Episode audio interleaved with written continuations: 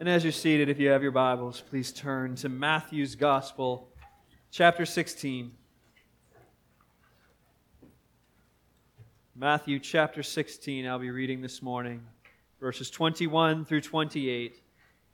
Hear and attend now to the word of the Lord. From that time, Jesus began to show his disciples that he must go to Jerusalem and suffer many things from the elders and chief priests and scribes and be killed, and on the third day be raised. And Peter took him aside and began to rebuke him, saying, Far be it from you, Lord. This shall never happen to you. But he turned and said to Peter, Get behind me, Satan. You are a hindrance to me, for you are not setting your mind on the things of God, but on the things of man. Then Jesus told his disciples, If anyone would come after me, let him deny himself and take up his cross and follow me. For whoever would save his life will lose it. But whoever loses his life for my sake will find it. For what will it profit a man if he gains the whole world and forfeits his soul? Or what shall a man give in return for his soul? For the Son of Man is going to come with his angels in the glory of his Father, and then he will repay each person according to what he has done. Truly, I say to you, there are some standing here who will not taste death until they see the Son of Man coming in his kingdom. This is the word of the Lord. I wonder if you've ever heard of the famous marshmallow experiment that's been done over the past few decades. They, they took a group of children uh, and put them in a room and uh, put a marshmallow out on the table. They said, You can eat this marshmallow if you, if you want. But I'm going to leave the room, and when I come back, I'll have another marshmallow. And if you don't eat that marshmallow, you can then eat both marshmallows. But if I come back and that marshmallow is gone, then you know I eat this one. I, I did once hear a kid say, "Well, I'd eat marshmallow and blame it on somebody else."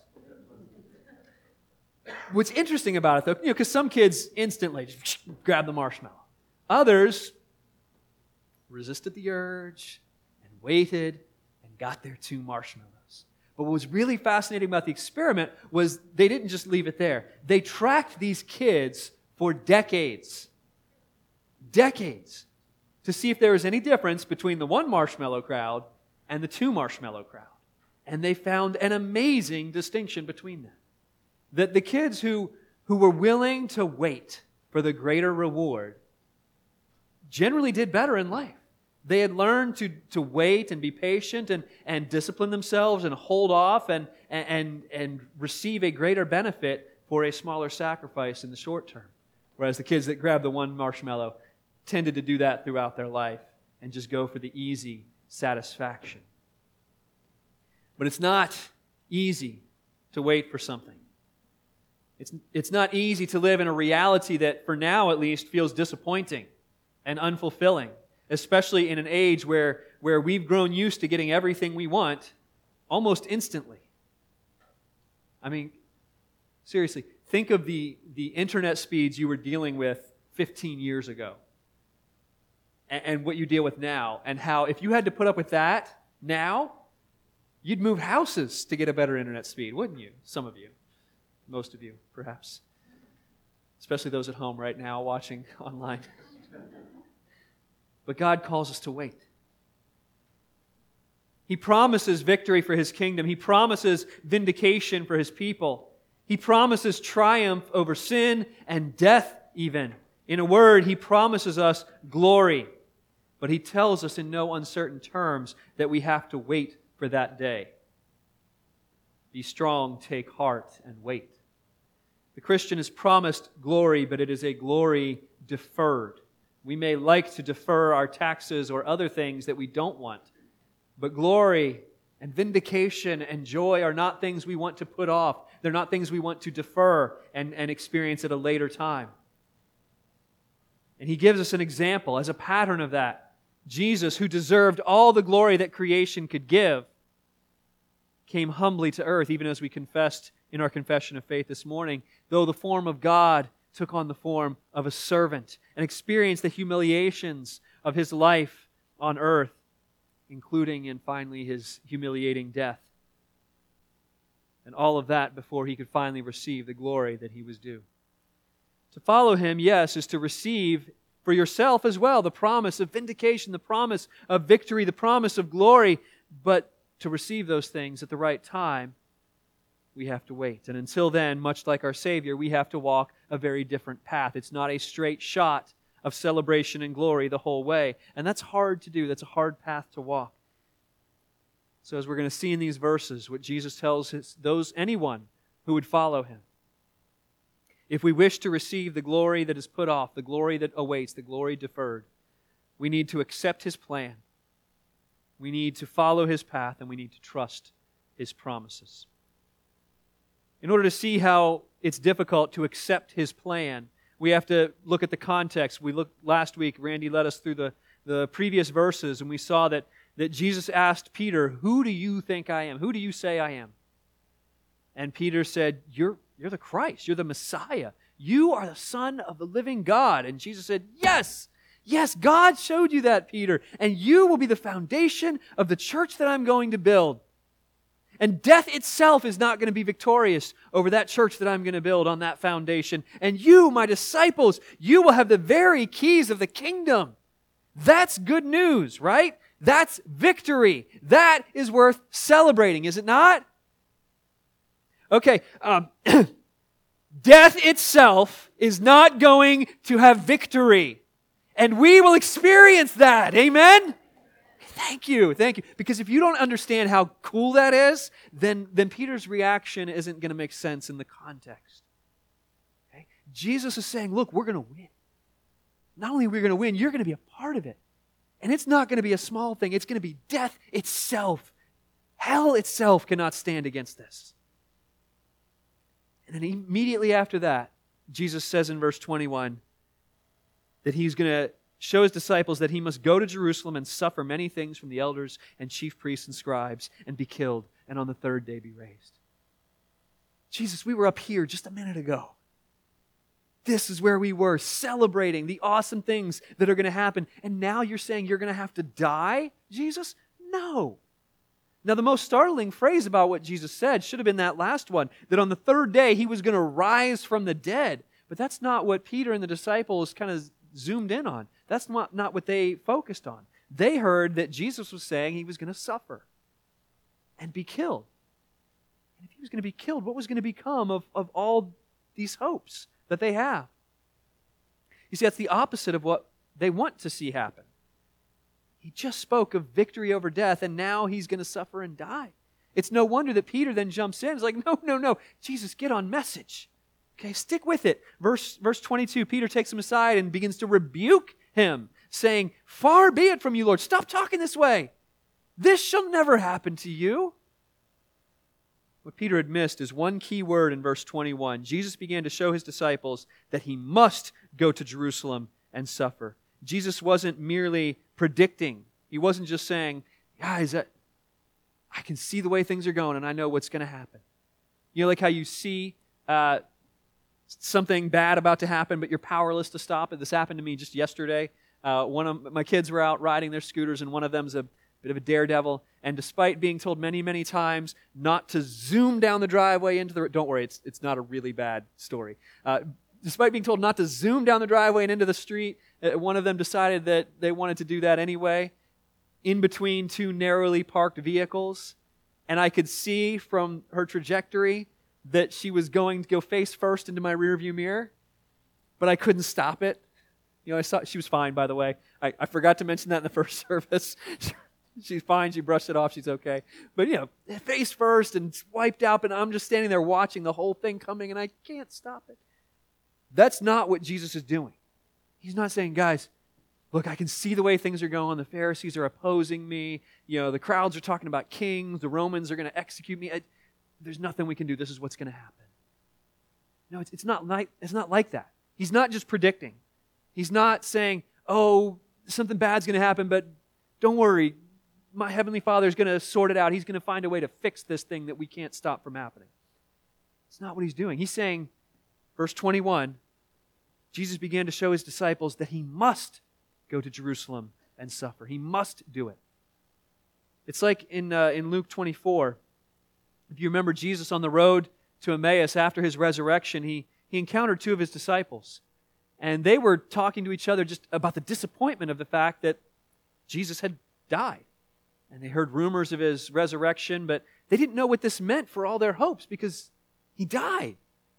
He was supposed to save them, and he died. And they're telling this to Jesus, but they don't recognize him. And he says, O foolish ones and slow of heart to believe all that the prophets have spoken, was it not necessary that the Christ should suffer these things and enter into his glory? Jesus predicting his death wasn't just looking ahead, oh, I see where this is going, I can't stop it.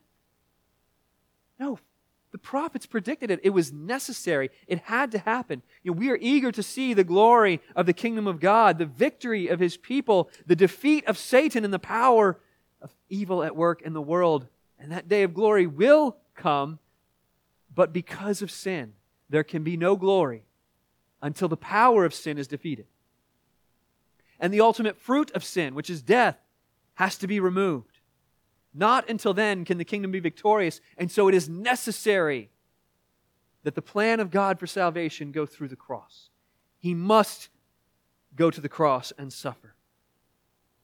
You see, Satan had already offered a shortcut. In, uh, when he was tempting Jesus in the wilderness, we saw in Matthew 4, verses 8 and 9, it says, The devil took him to a very high mountain and showed him all the kingdoms of, showed Jesus all the kingdoms of the world and all their glory. And he said to them, to him, All these I will give you if you will fall down and worship. That was the temptation. And, and Satan indeed had the power to give them away. But if he had given Jesus the glory of the kingdoms at that time, it would have been a fallen glory. It would have been kingdoms still tainted by sin, still under the power and dominion of death. And that is no glory. And so there can be no shortcut in the plan of God. It has to go through the cross. The world wants a kingdom without a cross, a kingdom that doesn't come with sacrifice. Jesus recognizes the source of that temptation.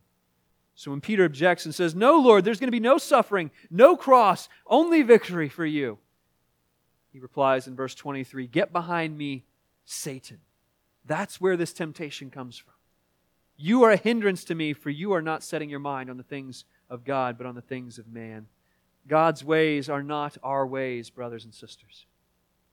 We have an idea of what victory should be like, what it should look like, the kind of success that we should have, the kind of achievement we should experience, the kind of happiness we should have in our everyday life, the kind of security that we should feel. That's what the victory of God should look like according to the things of man. It makes about as much sense to tell God how to do his job as it would if if you or I, none of us to my knowledge, brain surgeons, were going into neurosurgery and, and said, hold on, hold on. Let me tell you what I think you need to do here before you start. It doesn't make sense. The surgeon knows what he's doing. We don't.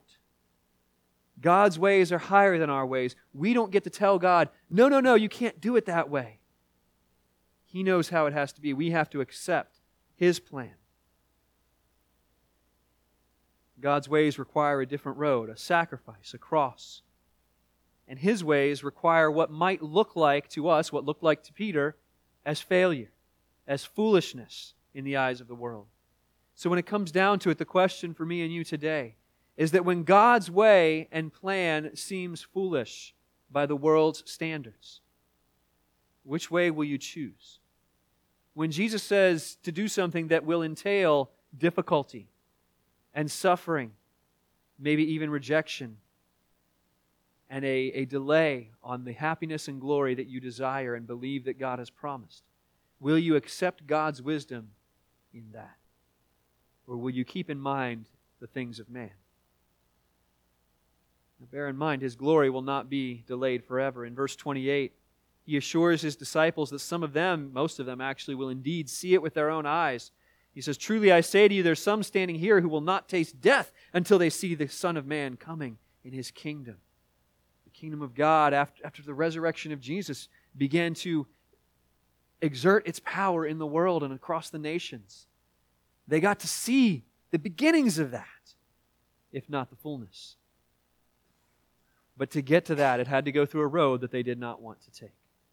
The wisdom of God requires a hard and unexpected path to get to the things He's promised.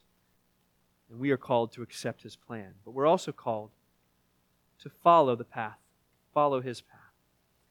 What Jesus goes on to explain in the next verses is that choosing God's way over your own way, it's not just a one time thing. It's not just how you become a Christian.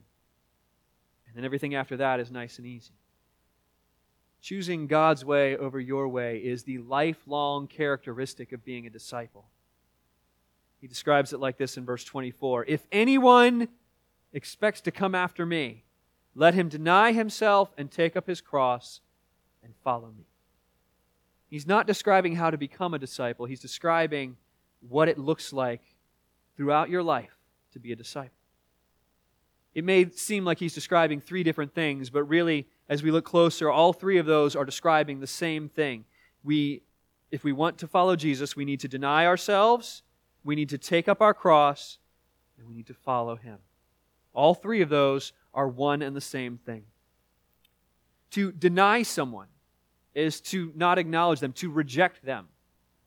To say, I want nothing to do with you, to, to not listen to them, maybe even to act like you don't know them. Teenagers do this very well when mom and dad are nearby. How dare they say hi to me in front of my friends? They tried to tell me that they loved me in front of other people. And so, what do we do? Naturally, I don't know them. We just ignore them. We turn. We pretend we don't know that person. That's what it means to deny someone. That's how Peter denied Jesus before his death. I, I don't know the guy. I don't know what you're talking about. I don't know him. I, wasn't me. But what does it mean to deny yourself? We know what it means to deny someone else. It's kind of rude, but it's easy enough to, to imagine. But how do you deny your very self? It, it, Paul gives us a look at it in Galatians 2:20. He says, "I myself, I have been crucified with Christ. It's no longer I who live, but Christ who lives in me.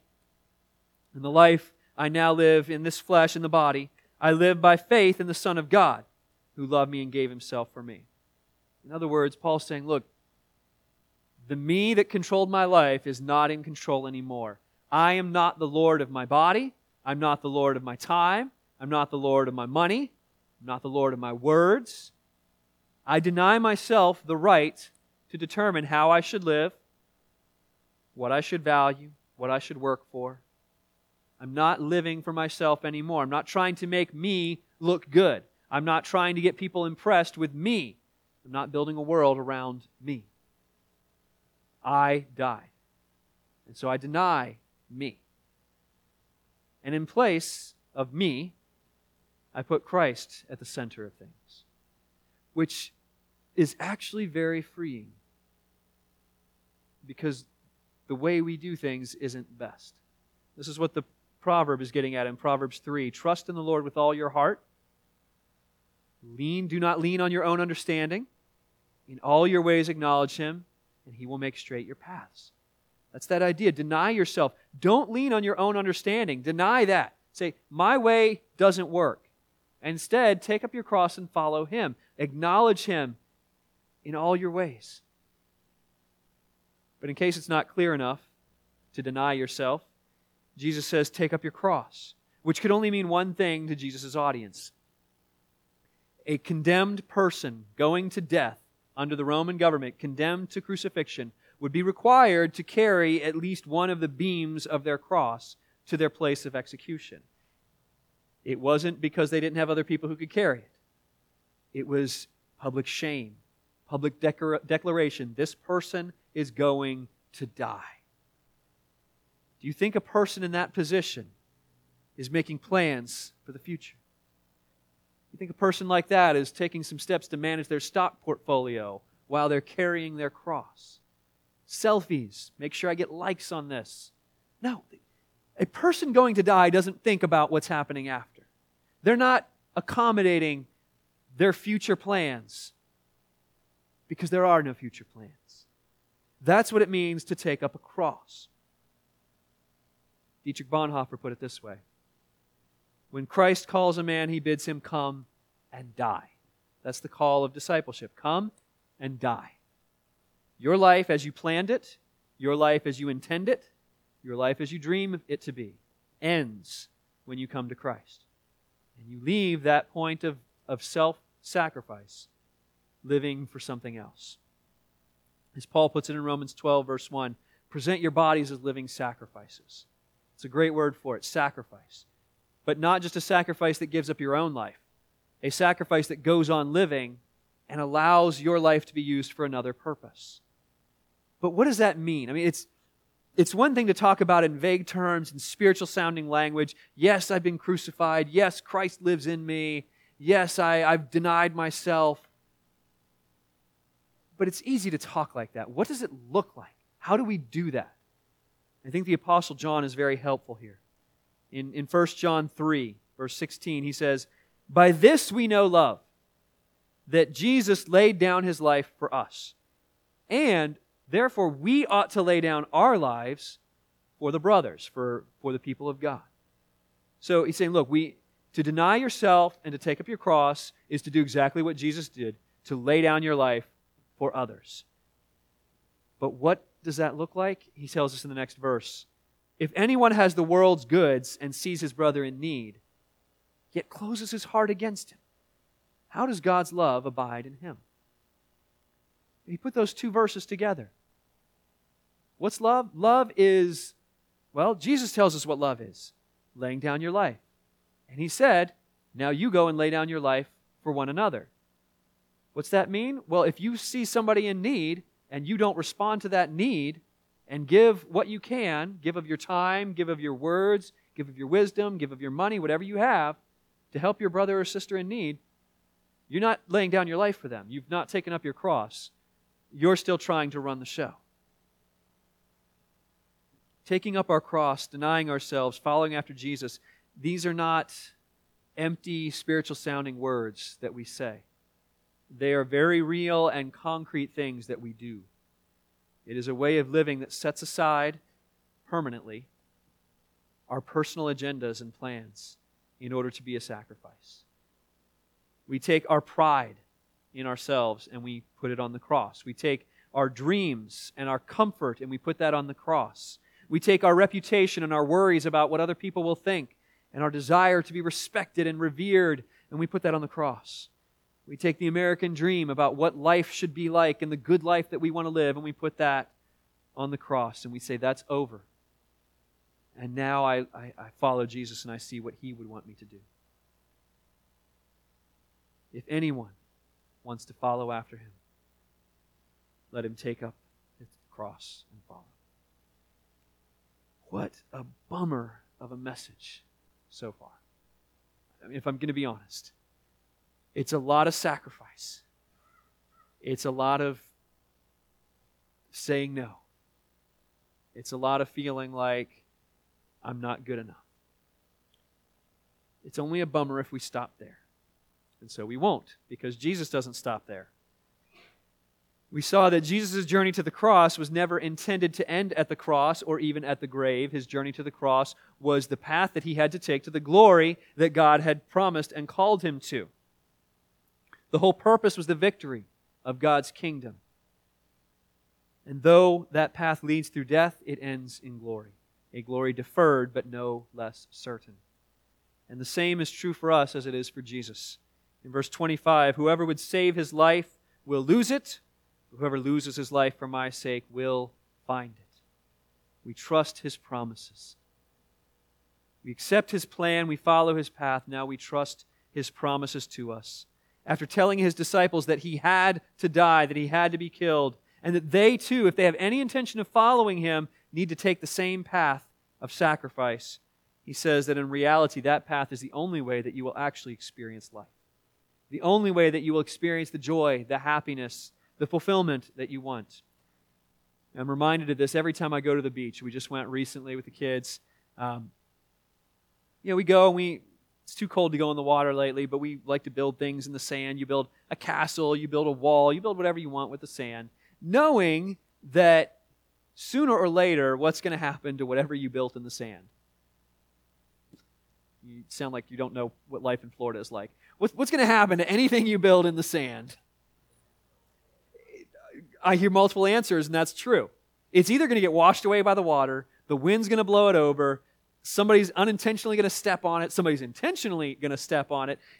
Whatever you build in the sand's not going to last, right? And that, thank you. And that's not just true of the little sandcastles that I'm equipped to build, but even, have you ever seen the pictures of the amazing sand art that people put up there? The giant fortresses and castles, the beautiful, you know, tortoises or whatever statues they make, all out of sand? They are not permanent. The wind, the water, time, annoying siblings, someone will destroy it. It will not last. What Jesus is saying is whatever you are doing, whatever you are building, whatever you are making in this life, it's a sandcastle. It's not going to last. Psalm 127 tells us unless the Lord builds the house, those who build it labor in vain.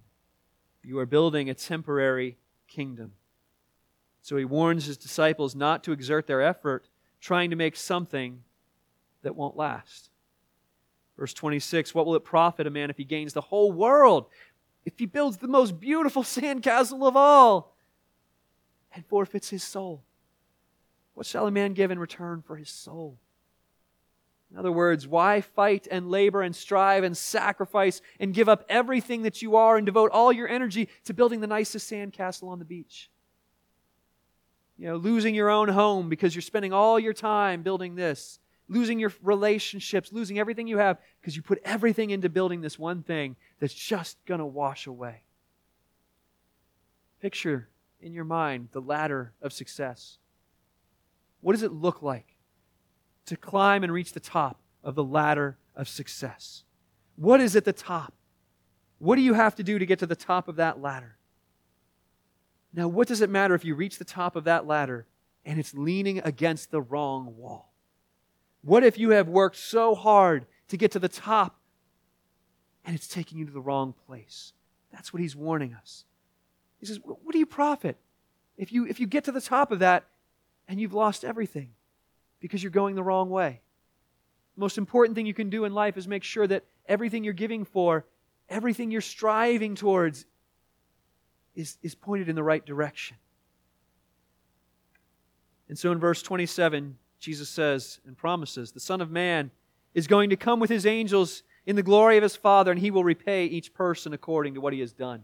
That's not just a promise that he will judge those who've done evil, there will also be reward for those who have followed him. The world offers temporary rewards money, popularity, physical comfort, sandcastles, all of them. But the rewards that are worth working for, the glory that will last and endure, is that which Jesus gives. It's not wrong as a Christian to be motivated by reward, to be excited by that, the thought of getting something, as long as it's the right reward, as long as you're chasing the right prize. And so he ends with another promise, verse 28 Truly I say to you, there are some standing here who will not taste death until they see the Son of Man coming in his kingdom. The disciples themselves would see these things begin to take shape they would see the kingdom of God, that goal for which they were sacrificing, that thing for which they labored, that assurance of glory and reward, that hope that every sacrifice would be worth. They would get to see that begin. Your hope is not just pie in the sky by and by, that someday you'll go to heaven and everything will be fine. We actually get to see the kingdom of God becoming reality in us and among us. We see it take shape, healing what is broken in our own lives and in our communities. We see it restoring what is lost. We see it reshaping what has been distorted by sin. We see the kingdom of God releasing prisoners from bondage. The Son of Man, Jesus, bringing his kingdom in the lives of his people. As we see that, we are reminded that this is worth sacrificing for. This is the promise that is put before us. This is what makes taking up our cross something we want to do. The message of the gospel might seem obvious in these verses. If I ask you to look at these, this passage we've just read and ask you, where is the gospel? Your eyes are probably first drawn to, yes, Jesus would go and die and be raised to life, and everyone who follows him will live. And that's true. Amen? Amen. And that's good. But there's more. There's more to the gospel than that in this passage. Jesus reminds us that when we take up our cross and follow him, we're not forging our own path, but we're following in his footsteps. We've gone the path that he has already laid before us. And his path did not end at the cross, his path went all the way through to victory. And so he calls us to deny ourselves, and he gives us the power to do it. You know, every other belief system calls for some form of denial, giving something up, sacrificing something. Buddhism says deny yourself uh, your desires because your desires are an illusion, and even you are an illusion. So there's no self to deny. Okay? You know, fundamentalist religion will say, you know, deny yourself these things because if you don't, God is going to punish you. And some of us were raised in that environment of we take up our cross and deny ourselves and say no to things because we're scared of what's going to happen if we don't there's any other reason for denying ourselves, but none of them give you the power to do what they demand. But the gospel gives you the power to do it. How? How does the gospel give you the power to do these things? I want you to think of it this way. If you were to, to um, sorry, I've got the beach on my mind. Um, if you were to go up to a child playing with toys in their bedroom and having a great time and say, hey, uh, uh, put that down, stop doing that. Come over here and help me carry these heavy bags. They're not going to be too excited to help you, probably, unless you've got wonderful, wonderful kids. You know, no thank you. I'm just fine playing here, and I do not wish to carry your heavy, heavy bag. But to many of us, that's what the call sounds like. Deny yourself. Take up your cross. And follow me. That's not what Jesus is calling us to. if you were to instead go to the child and say, hey, whatever you're doing, put it down. And help me carry this stuff out to the car because we're going to the beach today.